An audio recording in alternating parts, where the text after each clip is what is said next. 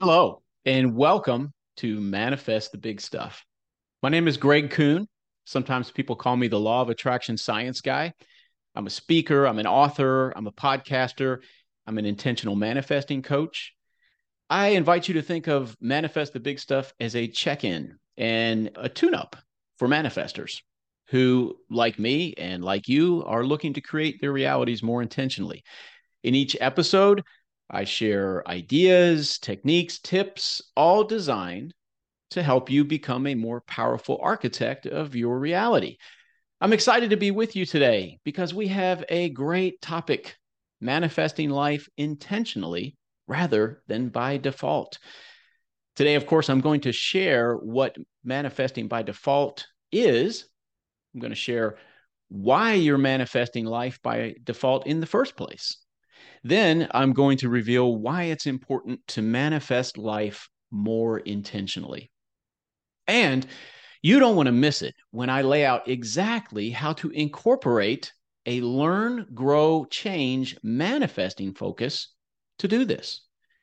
And today is a live vodcast slash podcast. We have a studio audience with us ready to discuss today's cool topic when I'm finished recording. If you'd like to be part of my next audience, simply go to my website, which is manifestthebigstuff.com, and click on the community tab in the navigation bar. You'll find the registration form there to join us. And to make sure that you know about all my podcasts and live events, as well as get exclusive content from me, which means available nowhere else please join me in my Facebook manifesting group. It's called Manifest the Big Stuff with Greg Kuhn, creating our realities together. There's a link to this amazing group in the description of this episode, wherever you're listening to it or watching it. You can also look it up on Facebook. I'd love to have you join this dynamic manifesting community. Please do it today. This episode is about default manifesting and intentional manifesting. Why you should consider ditching the default variety and how you can do that. So let's get into it. To begin, do you remember being a newborn? I don't. But I know this having been a newborn and having created three of my own, a newborn must learn to manifest a version of reality. A newborn must learn to manifest life. We were all born with an organ, a brain, that allows us to collapse the quantum field or the one consciousness into this material reality. But as newborns, we had no idea how to create our reality we had to learn. We had to be taught. And the most important thing we had to learn were beliefs.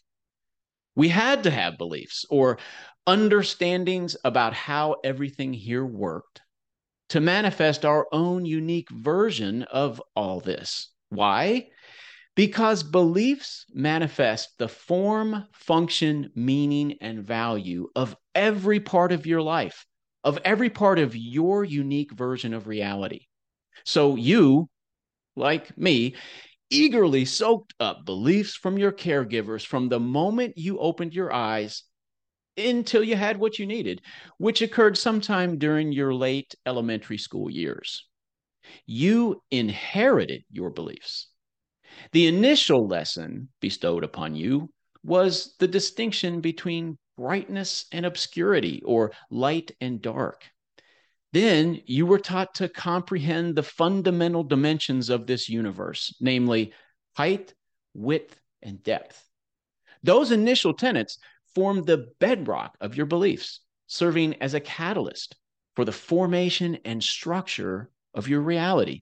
You continued inheriting beliefs that allowed you to manifest the form and function of reality encompassing various aspects such as names, designations, hues, textures, solidity, and weight. For instance, You acquired knowledge about the nature and function of your physical body, along with how it should serve you. You learned that material reality usually adhered to strict rules, many of which lay beyond your ability to modify. Simultaneously, you inherited beliefs that allowed you to manifest the meaning and value of your reality, composed of things like expectations, obligations, impact, and appearance. For instance, you became familiar with the concept of threats and learned how to respond to them. It became evident to you that life occasionally entailed perilous situations, which both informed and justified your fears. What does this have to do with manifesting intentionally rather than by default? Manifesting life by default means navigating life with the beliefs you inherited during childhood. We're all familiar with this mode of living or manifesting your life. You embrace the joyful moments and endure the challenging ones because sometimes for some of your most important desires, there just doesn't seem to be many alternatives available when things go awry. During challenging or painful parts of your life, default manifesting has you relying on incapable beliefs.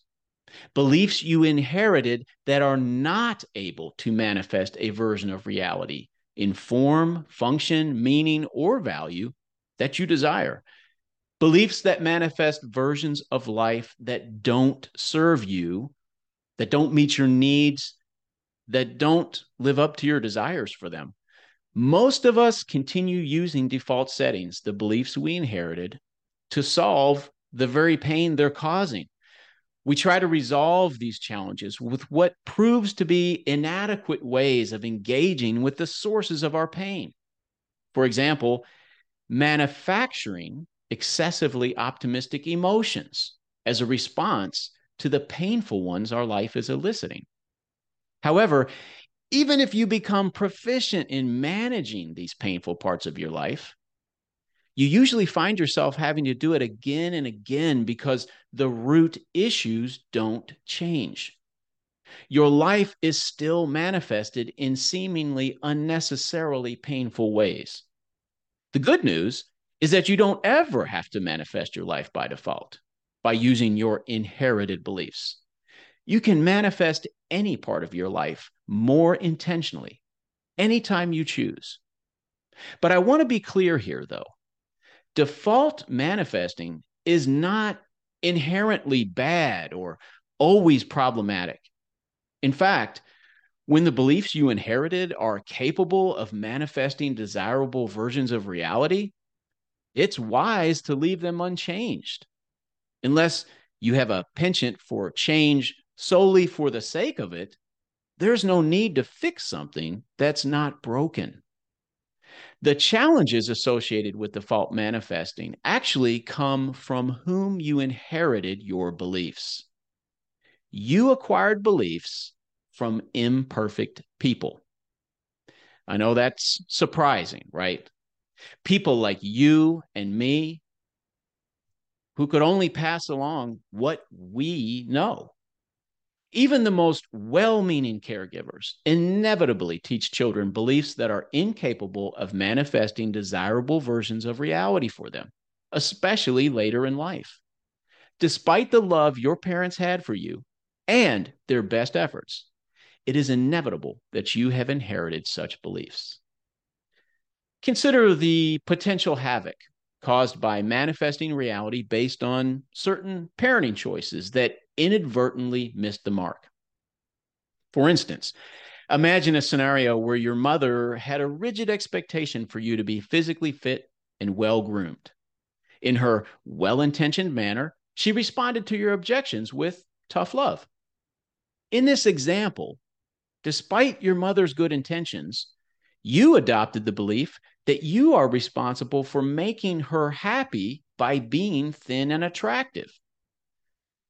This belief would still be there in your subconscious, where your beliefs were stored as you inherited them. In adulthood, however, You simply substitute new people that you're responsible for making happy and install different things you're required to do to make them happy. With this belief ingrained in your default settings, your adult relationships become susceptible to unhealthy expectations, leading to painful misunderstandings and eventually resentment. Unfortunately, it is almost certain that you inherited incapable beliefs and that they still persist within your default settings. You needed beliefs to manifest reality, after all, and you weren't in any position, nor were you empowered to pick and choose. So, when default manifesting has run its course, when the status quo has become too painful for whatever reasons, how do you start manifesting intentionally? It's not complicated, actually. Simply use a learn, grow, and change manifesting model to guide you. Now, this is the model everything I teach is based on, and it aligns with the nature of systems.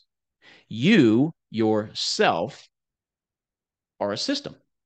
And when a system changes, it automatically transforms its surrounding environment in accord with those changes. Just like a system, by modifying or growing your beliefs and your ways of engaging with reality, you reshape your reality. Using a learn, grow, and change manifesting model allows you to mold reality through this very process. And before I get into describing this manifesting process, though, I have one caveat. On certain occasions, you should prioritize changing your outside environment first. There are instances, particularly when your safety or the safety of a loved one is in peril, where you should make changes to your outside environment first. But once you have accounted for safety, learning, growing, and changing is about changing yourself to change your reality. And it always works. Why? Because this is a realm over which you always have control and you always possess the capability to act upon. There are definitely occasions when maintaining your internal focus is more challenging, yet you can always do your best at it. Changing your reality through self transformation positions you as the catalyst for those changes. While outcomes cannot be guaranteed, being the source of change nurtures the highest potential for positive transformations. Let's examine the components of the learn, grow, and change manifesting model that I teach. Let me start with a story. It was during the summer of 2016 that I first began to encounter this manifesting model, albeit in a rudimentary form. I had been running since early fall 2015 for exercise, and I had discovered that I was able to very thoroughly process my emotions during my runs. Running and listening to evocative music, I encountered powerful emotions on a regular basis. Most predominant was sadness. In fact, I became pretty used to breaking down into tears on runs as I processed sadness over all sorts of loss, change, regrets, and worries about the future. I remember during this time, sometimes I got worried or irritated by all the sadness I was encountering on my runs. I had so much sadness to process. Why was I sad all the time? Was there something wrong with me? But to the best of my ability, I just kept feeling and processing the sadness without judging it. And in the process, I learned, I grew, and I changed my reality. I'll tell you more about that after explaining the three components of the learn, grow, and change manifesting model. Now, learning, of course, is the first component of this manifesting model. And that requires simply feeling and processing your emotions. Emotions serve as a thermometer reading, telling us whether or not our beliefs are capable of manifesting reality as we desire and whether or not our engagement with reality is adequate for the experiences we desire. Feelings are powerful feedback about our beliefs and engagement, alerting us to what needs our attention and how.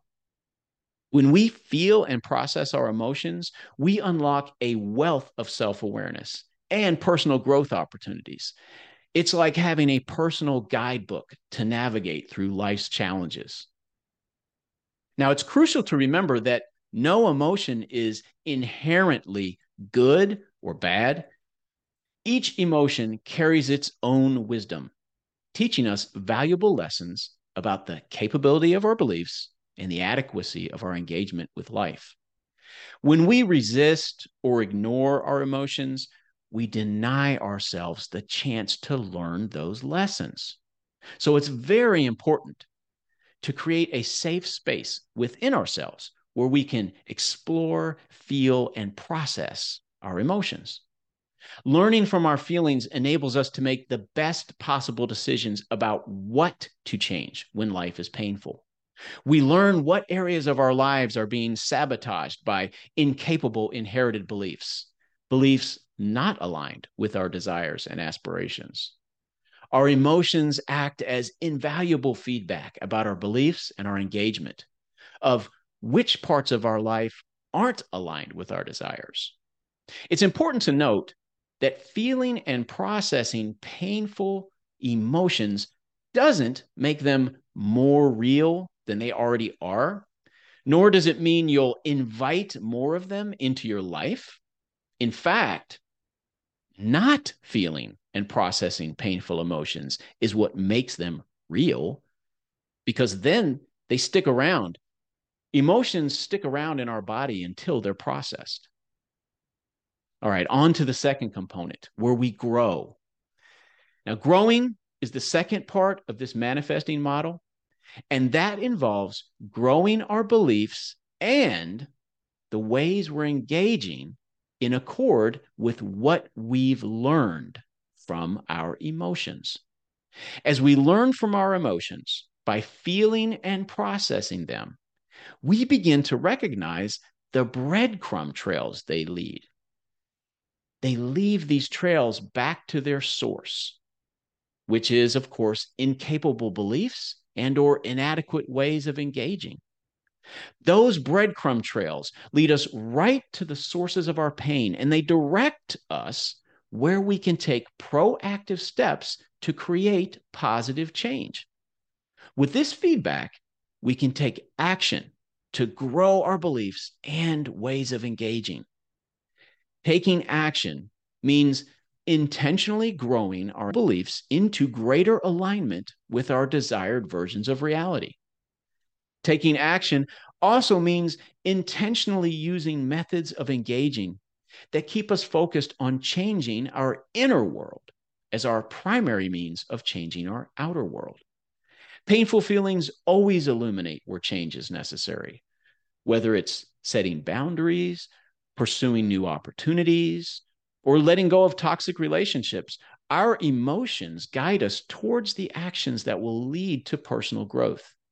By actively following through on what we learn, we begin to manifest a life that aligns with our values and aspirations. The beauty of learning from our own feelings and taking aligned actions is that it employs our emotions properly as a feedback loop. Before moving on to the last section, change, let's focus just a bit more on action or follow through. When life gets painful, action is not something you have to take, it's something you get to take. Without action, what we learn from our feelings remains untapped potential. It's like having a map, but not taking a single step towards the destination. Action is the bridge between where we are and where we want to be. Of course, the action we're talking about here is one, manifesting reality more intentionally by growing our beliefs. Two, engaging with reality more intention by aligning ourselves with our opportunities each day. And three, engaging with reality more intentionally by using more effective techniques designed to help us do that. All of those things and more I've covered extensively on this podcast. In fact, my first three live podcasts beginning in February covered those three actions specifically. And my books also walk you through this. Action is the catalyst that transforms knowledge into wisdom. We can read 100 books on swimming, but it's only by getting in the water and practicing the strokes that we truly learn how to swim. It's the same with personal growth. We must actively engage with our feelings and put our insights into practice if we wish to see change. Now, change is the third component of this manifesting model. Our reality changes, the world outside us, when we allow this change to occur after learning from our feelings and growing our practices. We find that our outside world always mirrors those changes. Our inner world actually serves as a blueprint for our outer world. Because our beliefs manifest the form, function, meaning, and value of material reality, by changing our beliefs and our ways of engaging, our reality changes. When our beliefs about abundance and possibility, for example, serve us, we attract opportunities and manifest a reality that reflects those beliefs. On the other hand, when our beliefs are incapable and our engagement inadequate, we find ourselves stuck manifesting versions of reality that both reveal and reinforce such beliefs. These changes in our reality are not something we have to make happen either. They happen naturally and of their own accord. When we're doing the footwork, all we have to do is allow changes to occur. The connection between our inner and outer worlds is not linear or one sided. It's a dynamic interplay, a constant feedback loop.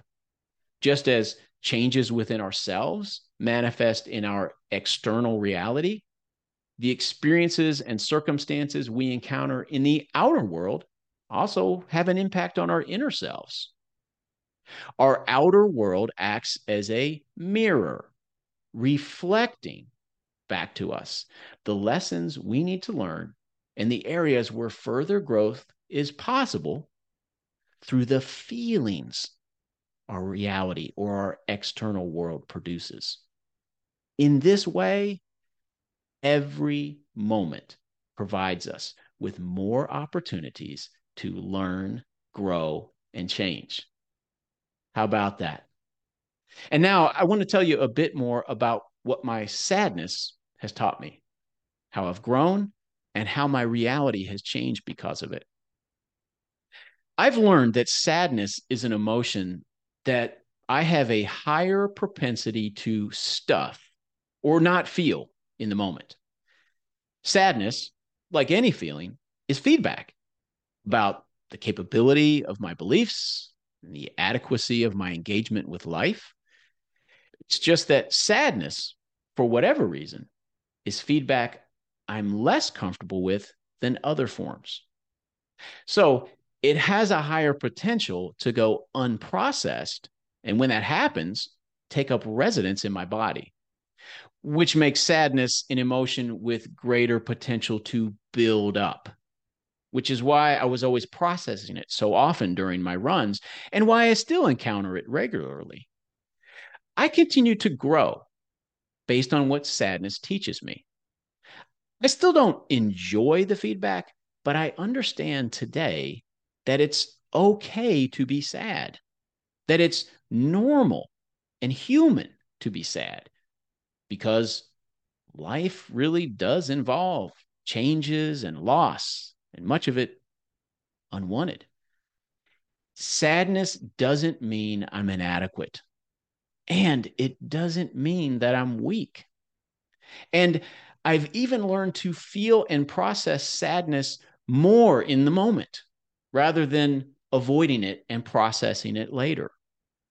Now, how has all this changed my reality?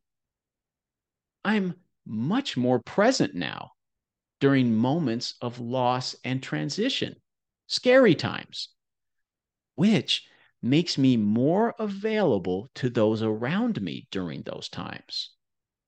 And by being present during such moments, I experience far less worry because I'm inevitably already doing something about the situation. I'm involved.